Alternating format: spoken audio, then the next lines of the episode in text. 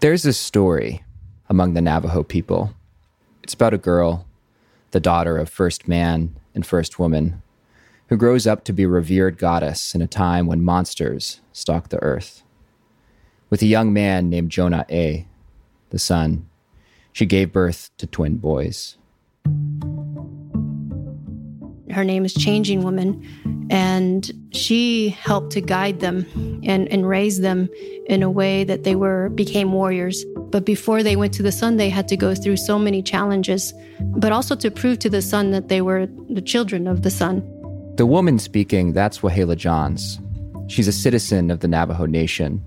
She's also an advocate for climate justice and solar energy. The story she's telling, it's part of the Navajo's genesis.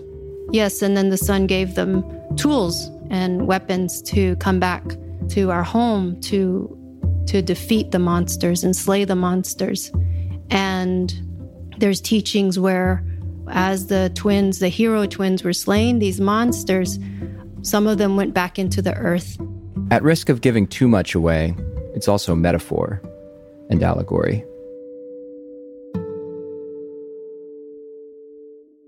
And a lot of teachings come from that. There's teachings there that say we're not supposed to dig in the earth, we're not supposed to extract anything from the earth. If we do that, it's going to harm us. They say the oil, the coal, all of these deposits of um, ore and minerals, we're not supposed to bother them and that um, they're supposed to be left alone.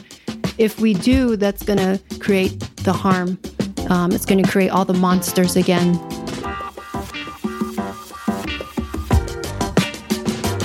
Is a matter of degrees. I'm Dr. Leah Stokes. And I'm Dr. Katharine Wilkinson. My name is Julian Brave Noisecat. And together, we're telling stories for the climate curious.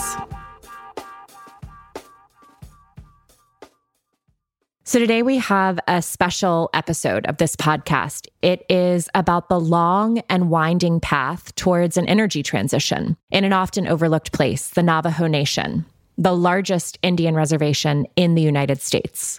And we also have a special guest, a co host on this episode, a journalist and a policy expert named Julian Brave Noisecat. And he's going to help guide us through this story.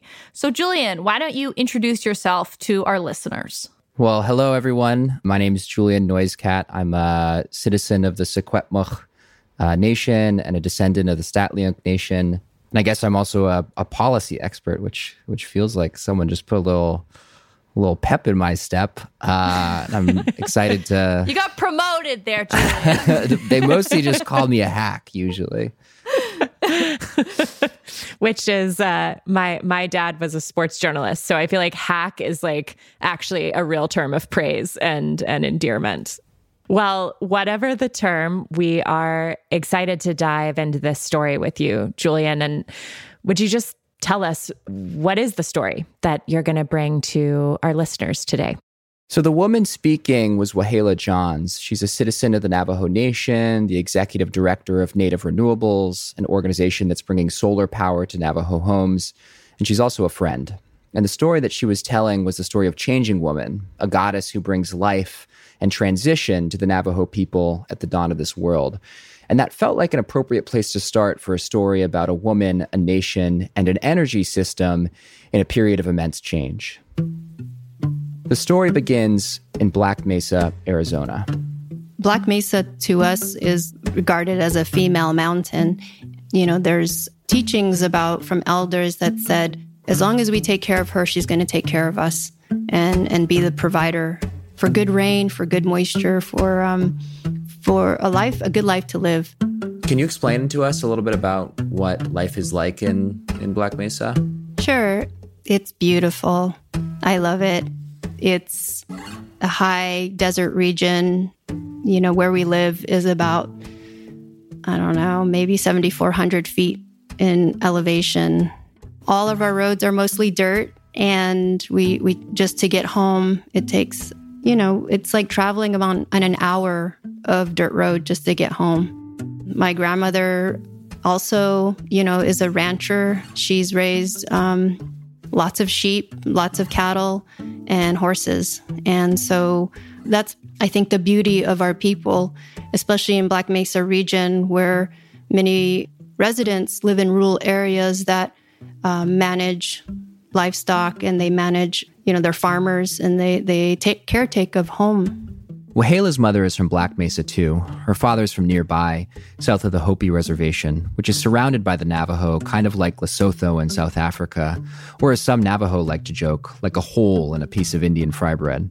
But we'll get back to that in a bit. To this day, the Navajo Nation is a hard scrabble place.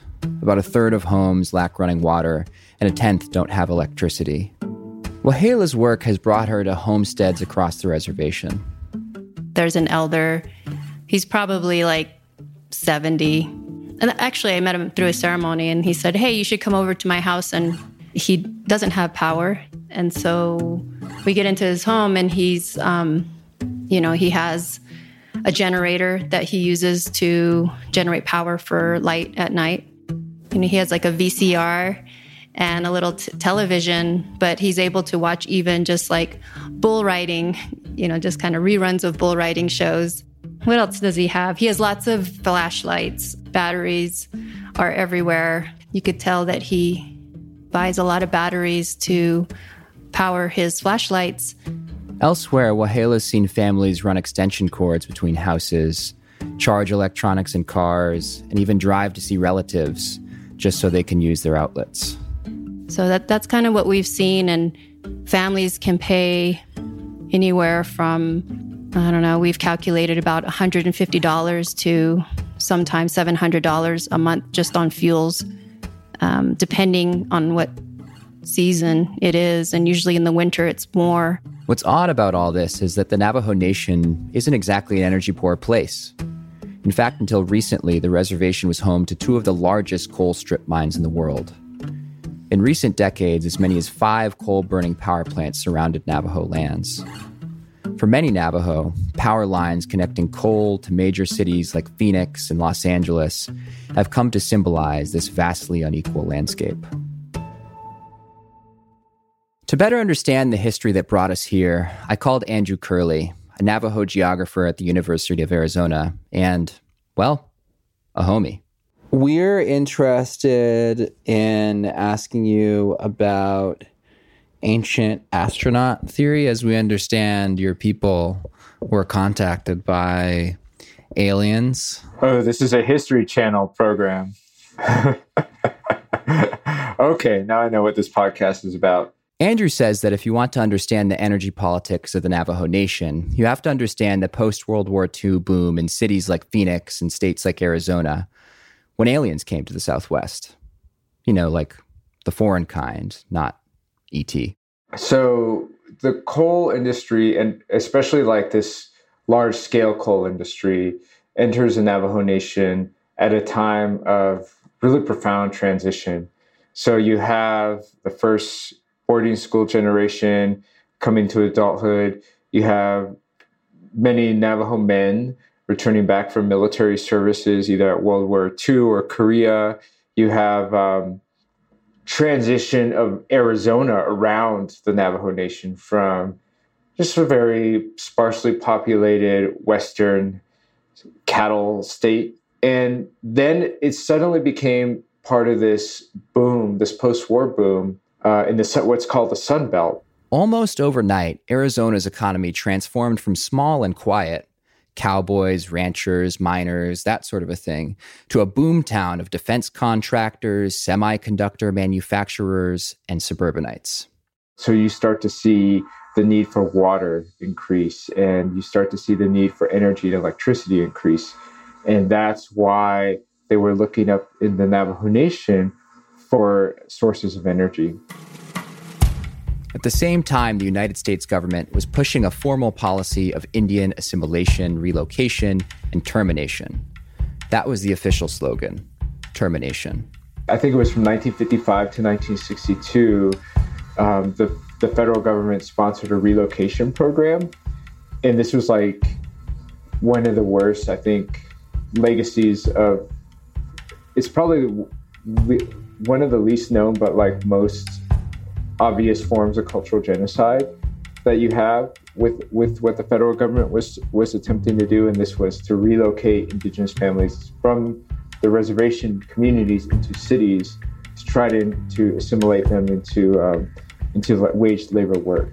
And so that relocation program was happening uh, just before all these coal leases were signed. You remember that hole I mentioned in the piece of fry bread, otherwise known as the Hopi Reservation? This is where that hole becomes really important. You see, in 1974, Congress passed a law called the Navajo Hopi Land Settlement Act, designed to clarify the boundaries between the two tribes. Not that that was really a problem. Navajo and Hopi had lived side by side and traded for generations. But as Andrew, Wahleah, and just about every other researcher in Navajo I've asked will tell you, that mass of Indians was starting to get in the way. Funny how us Indians tend to do that. Peabody Coal, a corporation interested in the fossil fuels underneath Navajo and Hopi lands, needed Congress to clarify the boundary lines between the reservations so that they could more easily identify which tribe they needed to do business with. The partition ultimately displaced some 10 to 15,000 Navajo families. Their land, their livelihoods, their homes, gone. Many families and people I heard passed away from heartbreak, elders, because they missed their homeland so much and they couldn't return back to that. Uh, many families or people, they resorted to alcoholism, substance abuse. Even just to access their homelands, relocated Navajo were told they needed to get permits. Some, like Wahleah's grandmother, resisted. I actually witnessed grandmothers being arrested for defending themselves to have a ceremony on their own land. And the f- police coming in and telling them, you don't have a permit to do your ceremony here. You need to go and file a, a paperwork at the government office to say that you're going to have a ceremony here. And the grandmothers were like, no, this is where we grew up. this is where we're going to be. My umbilical cord is here, and I am not going. And this is when I think I was like 11 and I didn't understand any of the things that were like the laws and and until I started to read um, more about the dispute and understand that all of this was because of coal. It was because of money. What Congress and Peabody didn't anticipate was the fighting spirit of the Navajo at Black Mesa. The story of Black Mesa resistance is resisting colonialism in its different iterations over time. And so many people who moved into that region, into Black Mesa, actually never were taken by Kit Carson or the US Army to Bosque Redondo, to, to Fort Sumner. Curley's referring to the four year exodus known as the Long Walk, when the United States military led the Navajo on a forced march out of their homeland in 1864. So they claimed they'd never been conquered, right? They never actually were a party to the Treaty of 1868. And so they're saying Black Mesa creates its own kind of regional identity as, as already as a defiance against the way that the Navajo Nation was constructed going back to the 1860s within the U.S. Um, colonial system. And a lot of those lands, that's where the two coal mines that eventually opened were located, was right in the heart of the Black Mesa region. In the 1970s, at the height of the American Indian movement, the grandmothers at Black Mesa invited some of the movement's spiritual leaders down to Arizona to support their resistance. In the early 70s, that's when some of the grandmothers, when the Wounded Knee happened up in South Dakota, grandmothers went up there and asked their spiritual leaders, we need support down here. We have a fight going on here in, in Black Mesa area. Can you help us bring your ceremony? We need prayers. Wahleah was just a kid when a lot of this was going down, but she remembers a gathering that took place at Big Mountain on partitioned Navajo lands. Hopi and Navajo elders were there together, breaking bread wow, like that's significant. You know, you hear about Navajo and Hopi land dispute and conflict, but here you have the most traditional people from Navajo and Hopi, you know, coming together and eating together and laughing and supporting each other. And I remember Thomas Ben saying, You young people, all of you, help the elders here. Resist. Stay here learn as much as you can about defending this land. You guys are protectors. But I, I, I'll never forget that. The story of Peabody Coal is as damning a tale as any told about the crooked dealings of the colonists who swindled this continent away from its first peoples. You see this type of story internationally everywhere, like in indigenous people, other indigenous territories have the same story where big corporations come in and are able to get access and rights to water, coal, and remove people. And I think that's a horrible business plan I think it's a horrible way to go about development and energy extraction. And that's our story in Black Mesa, and that it fed these huge cities to grow, you know, to thrive from this resource at the expense of human rights, at the expense of our, our health and our well being. And I think that's the, that has what is like shaped my understanding of energy development in the United States and like how corrupt it is and how it favors other communities than ours and our people. Oh, and a few decades later, it was revealed that the Hopi tribe's lawyer, Mormon guy named John Boyden, he was also working for Peabody. You know, the fact that he um, worked for Peabody and the tribe didn't know that and you know was able to leverage this corporation to have access to subsurface mineral rights is crazy. Quote Nothing on record indicates that John Boyden ever provided the Hopi Tribal Council with any substantial analysis of the Peabody lease. That's from Colorado University Boulder law professor Charles Wilkinson in a 1996 paper. It continues There is no indication that Boyden explained the magnitude of the operation and its probable impacts. That, for example, the two mines on Black Mesa would constitute the largest coal strip mining complex in the country this is the deceit, you know, that we don't hear about too much. And that in order to get access to lands and mineral rights, it's stepping over and on indigenous rights and people who have been there living on this caretaking of this land for so long. Um, and it's criminal. It's really just Julian sounds like the height of of injustice and these kind of back alley dealings that are greasing the skids to make it all possible. There's a tendency, I think, to imagine these kinds of self-dealing, underhanded dealing things as exceptional, you know, as, you know, those are the unusual cases. But I think when you look at things, you know, spanning from the leasing of Manhattan from the Lenape people all the way to this history, you know, I think when you're talking about how powerful people have related to native people, it, it actually becomes much more of a common thread. Yeah, and I think the other thing that it really brings up is this idea of sacrifice zones that, you know, we can build the largest coal strip mine complex on indigenous territory and, you know, poison communities elsewhere because somehow those areas don't matter, that they can be sacrificed for the fossil fuel economy. I think even this story stretches that concept to, you know, its absurd limits, right? It, for Boyden, this community wasn't just sacrificial; it, it it it was also you know for the taking. They could be had. Yeah, and what did you learn about the consequences of this taking by Peabody? So, despite or perhaps because of Boyden and Peabody, the Navajo Nation transformed into a coal economy, kind of like West Virginia or Wyoming. Kids coming out of high school, looking for work, not having they could either go to you know find a job at the coal mine or maybe join the army and go off to Vietnam. And so you know you had these stark choices um, in front of them, and so they end up finding work around where they grew up and where they live, and then over time they start to identify with that work and they see that the money that they're doing working in the coal mine is is helping them to not only take care of their families but also their their relatives is fulfilling kinship obligations, bringing in resources uh, needed uh, for the community. And so it's seen as this benefit.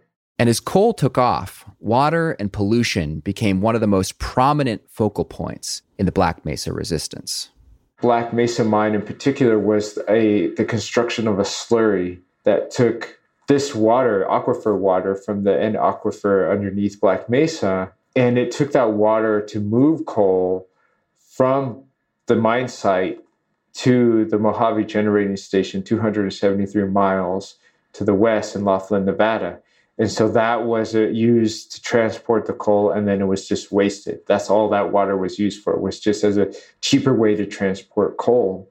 And so that became one of the first environmental contestations about coal in the Navajo Nation is like, how does it treat and use water? This is where Wahleah started picking up the work started by her grandmothers.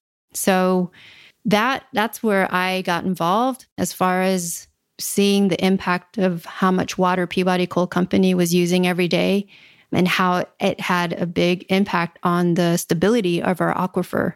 We started to see all of the springs dry up in the peripheral areas of the aquifer, um, subsidence. And these are all indicators that, you know, something's going on with your groundwater and started organizing. And that's how I was introduced into understanding Peabody Coal Company, understanding their history, understanding my history. Andrew, on the other hand, first started looking into this history 12 years ago when he was a researcher at Diné College. Just so you know, Diné, that's the, the word the Navajo call themselves in their own language. And like much else on the reservation, the day College was built by coal money. So what happens is over time, you have these institutions to rely upon these industries for a large part of their revenue. So what they end up doing is gaining like okay so the last year when I was doing my research in 2013 coal was about 25% of non-federal revenues so there was 25% of discretionary spending for the Navajo nation and then oil and natural gas were another significant part and land leases were another like 24% so all of these resources and the monies derived from resources in various forms support the Navajo Nation government. And then what does that government do? That government creates jobs for people. You know Max Weber's whole Protestant work ethic thing? Well, Curley, if I can paraphrase a bit, talks about what I might describe as a Navajo work ethic. And then I also talk about the moral economy of coal workers, basically how people who had worked in the industry since the 1970s, um, who had developed a livelihood and a sense of uh, identity around that work, you know, came to support that kind of industry and and said, you know, this is something that keeps us on the land. They identified it as having a positive benefit for for not only the Navajo Nation but also for like communities and culture. There's high unemployment in the reservation there's little else to do that pays as much. And so, yeah, they understand it's a Faustian bargain at that point. and then and they're very critical of the whole structure of the coal economy. So there was a, a, a degree of critical analysis among coal workers themselves who knew the industry better than anybody and knew how it was exploiting them, them their bodies and the health and their health and also the environment. So there's a range of experiences. And much like in Appalachia, Northumberland, and the Soviet Union, organized coal workers on the Navajo Nation wielded significant power. Take the 2010 Navajo Nation presidential election between Ben Shelly and Linda Lovejoy, for example, a race Lovejoy was expected to win. And she had overwhelmingly won the primary vote, like beating all her opponents by a lot. And so people saw that she had support and that she was like really likely to become the next Navajo Nation president. There was even a piece in the New York Times about Lovejoy and her platform to transition the Navajo Nation to clean energy. The headline Navajo hope to shift from coal to wind and sun. The coal workers and their union, the United Mine Workers of America, they didn't take it so well.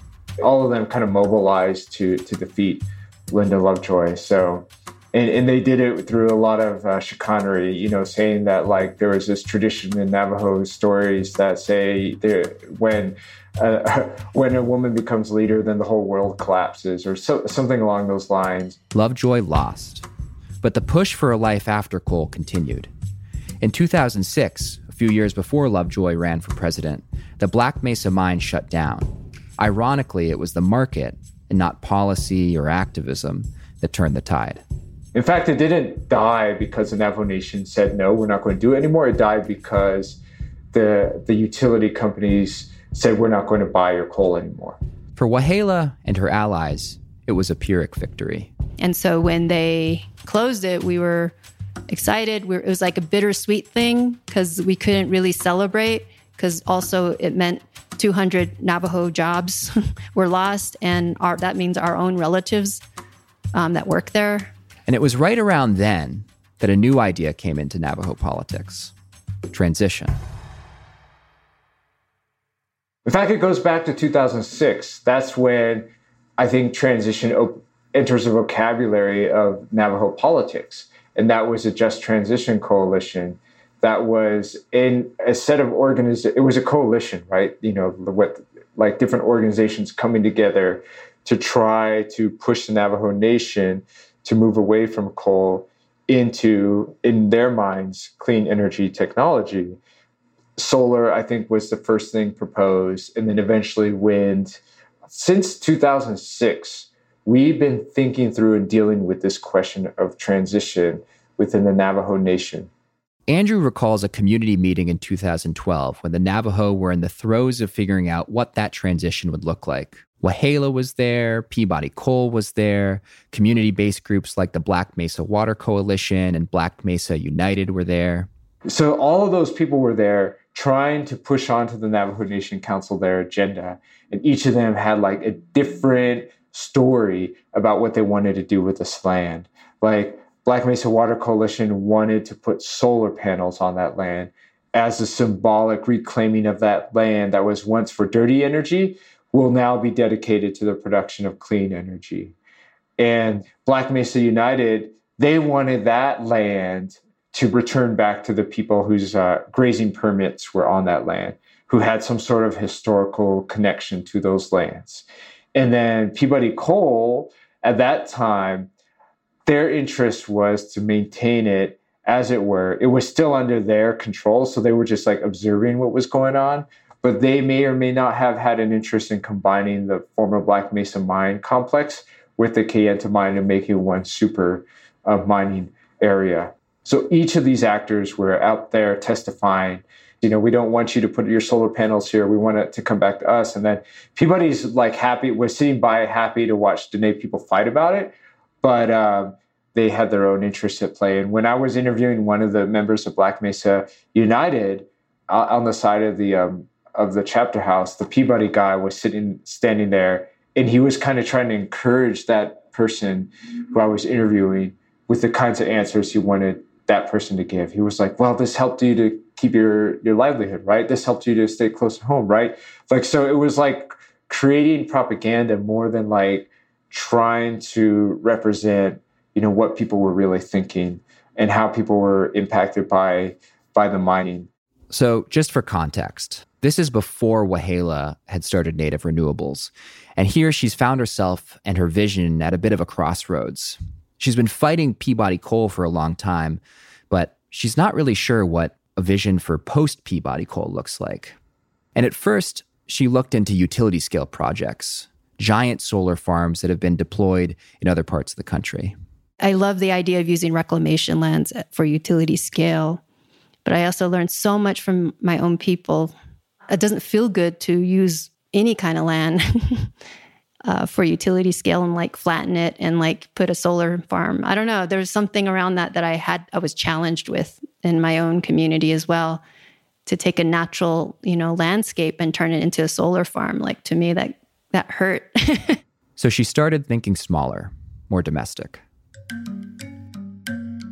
There was a lot of people that came up to me during presentations and they would say, What about residential solar?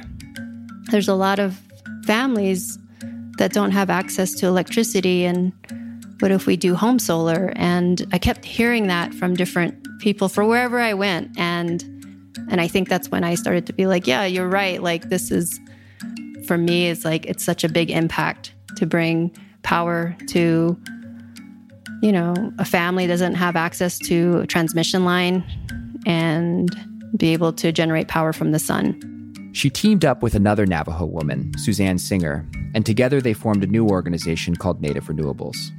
I bring that kind of social justice, environmental justice, indigenous people's rights perspective to clean energy. Yes, it's dominated majority by white men. And I have um, built my capacity to understand this technology. I've built my capacity to understand understand financing. I've built my capacity to see how this actually fits within our communities. When did you transition from being environmental justice, Navajo resistance activist to, you know, renewable energy nerd? I think is when I became a mother.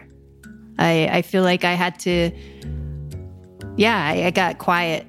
I got like, it just like put me in a really gentle space to be able to mother young girls. My activism was intense, you know, because I was saying no to coal was a big deal. It's a political deal internally in my own nation where I was already labeled radical, where I was labeled hurtful things from my own people and my own political leaders that just didn't see a perspective that I was bringing. And it made me think about like the future like, okay, what kind of home am I building for my children?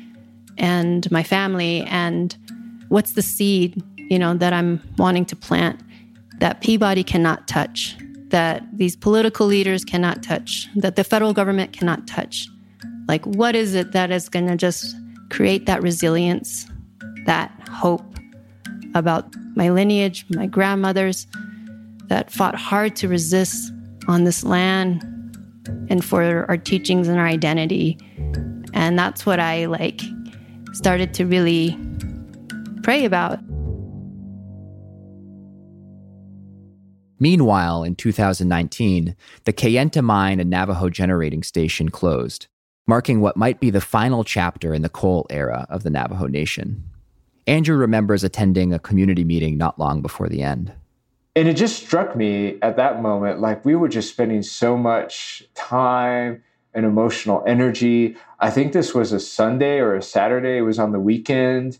And we were there for hours and we were just dealing with this existential crisis of coal and like whether or not we should continue with it. What kinds of burdens does it have for the environment? What kind of burden does it have for the community? What kind of burden does it have for the coal workers who lose their jobs? What kind of burden does it have for the tribal government who lose their revenues? And so we were stuck with all of these questions. You know, we were just like really pounding our heads against the wall trying to figure the situation out. And I was thinking, like, the people who benefited from this the most, which are the communities in Phoenix and Tucson, they were not in these rooms. They were not in these meetings. They were not pulling their hair out trying to figure out the future. They were just living their lives like nothing was happening. People were in Phoenix, probably at a pool, having fun, enjoying the cheap energy coming out of their walls and their sockets.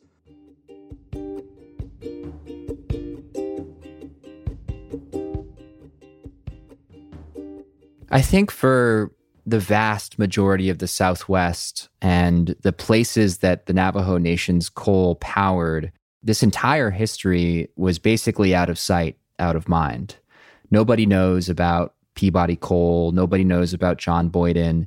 And now that that era of the Navajo Nation's history is coming to a close, nobody knows about what the Navajo Nation is dealing with, you know, in the wake of these industries. So, not only is there, of course, the harm of the coal extraction and the coal burning, but then when those industries start to shut down, you know, there's no plan for how to support the community with the transition. And what does that look like now, Julian? I mean, what is what is the path forward?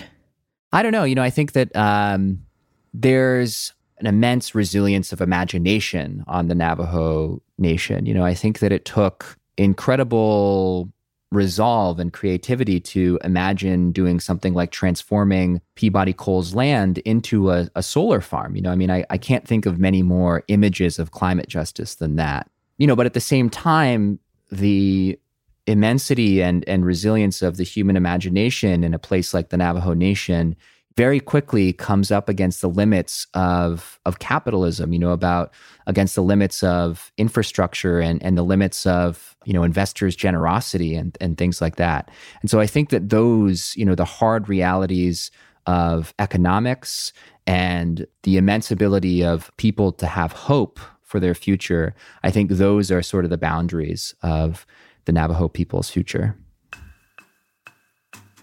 Andrew's pessimistic about the prospects for the Navajo and a clean energy future. I think it's really hard to accomplish as it is now because the the whole government apparatus is built around the extractive industry experience, right? It's built around large companies coming in with a lot of money and resources, building the infrastructure needed for that kind of business to happen within the reservation.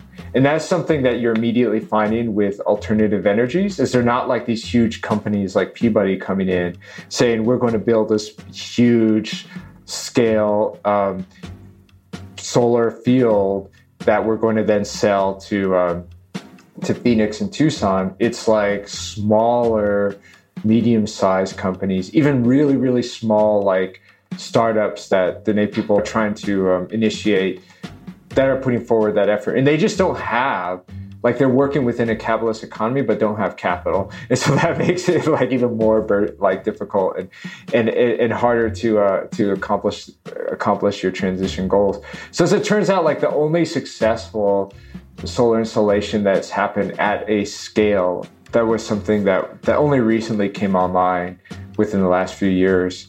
And uh, but you know of course it's it's nice. It's like there. It's on the side of the road, and you can see it. But you know, the, the difference, of course, is that it doesn't employ nearly as many people. Whereas, like a coal mine could employ 400 to 500 workers. On the Navajo Nation, there have never been easy answers. But against the odds, Wahleah has pressed on. She told me about one family she was proud to support. On their homestead, their first question was Will this be able to power more than two hours of TV? And we said yes. And they were excited because they said the generator doesn't last that long to power to actually watch a full movie, that it usually gets through a half of a movie.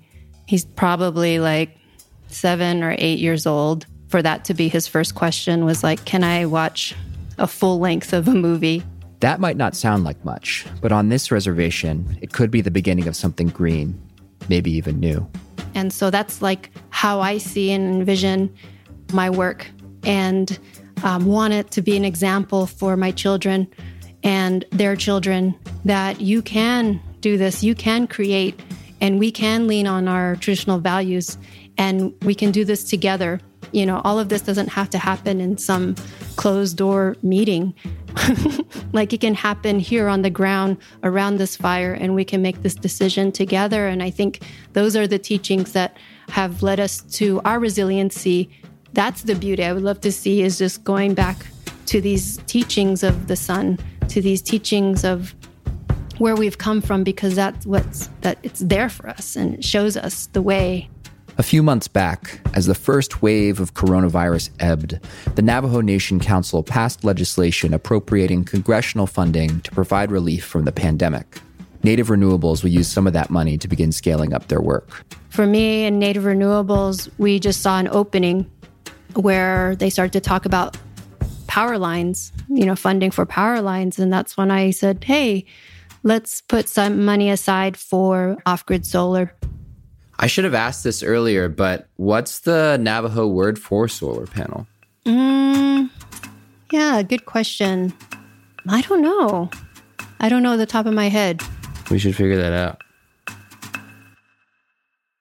Well, you know, Julian, that story ends on a pretty hopeful note, and it's a nice counterpoint to the earlier episode we did on the CARES Act. It's really nice to see that some of the CARES Act money was going towards, uh, you know, good causes and not just a fossil fuel bailout. And it also reminds me of another hopeful fact, which is that the Navajo uh, Nation really brought home Arizona for Biden and helped swing that state uh, blue for the first time in a long time. Yeah, I mean, the Navajo look compared to the United States government and certainly compared to Peabody Coal and and John Boyden like pretty responsible actors in this whole story. You know, at the same time as Congress was bailing out the fossil fuel industry, the Navajo were in probably some of the most difficult circumstances to engineer an energy transition. We're thinking about that sort of future. And, you know, at the same time, I think that that's not just like a Navajo government thing. You know, it's also Navajo voters. If you look at the data coming out of Navajo precincts in the 2020 election, almost every single precinct went over 80% for, for Joe Biden. And, you know, I think there was a lot of hand wringing, of course, this election over fossil fuel workers and communities and, um, you know, how they might be swung against uh, Democrats who, you know, were talking about uh, things like the the energy transition. And you know, it's hard to make that same argument when we're looking at a place like the Navajo Nation, you know, where coal was was a way of life, right? You know, these are coal workers who are showing up and and voting for the Democratic Party ticket and really thinking about what life after fossil fuels looks like in a place where, you know, fossil fuels built built almost everything. And that's actually what I wanted to ask you about, Julian, kind of what you think some of the lessons are from this story that apply more broadly to the work of climate justice and to a transition towards a post fossil fuel economy. So I think we often think about these things in in silos, right? Wahleah comes from a family and uh, and a community at Black Mesa that was fighting the fossil fuel industry and and you know stopping the bad essentially is a major sort of through line in a lot of environmental justice work. And that's often sort of separated from unions and workers conceptually, not in real life, conceptually separated from the unions and the workers who are in those industries. And you know very often there is in fact like a, a, racial and a class divide between you know the communities impacted and polluted and and the people working in the industries. But on the navajo nation it's a it's a much more complicated circumstance where people who are on both sides of of this issue of of the coal mining you know are are relatives. You know they might be married to each other or cousins or brothers and sisters and that sort of a thing.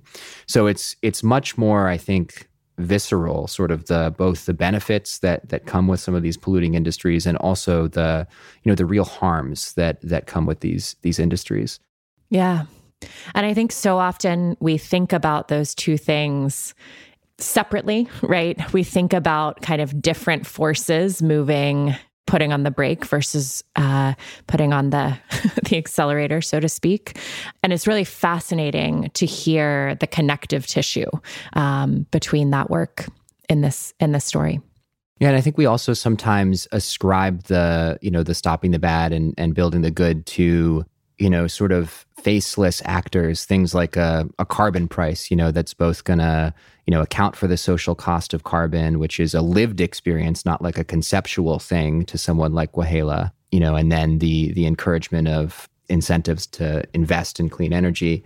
I think what is really appealing to me about this story is that all of those sort of concepts and you know policy ideas and and things like that they're also personal developments and personal struggles that that someone like Wahleah goes through. You know, after Peabody Coal, you know, she herself has to think about, you know, am I going to advocate for, you know, giant solar farms or am I going to go for something smaller and and more residential? And so, what I thought was exciting about this was that here is a community that has been dealt one of the worst hands in this country, and yet here they are parsing through uh, some of the most challenging questions that all of humanity now faces, that all of all societies now face, in mostly very responsible and thoughtful ways.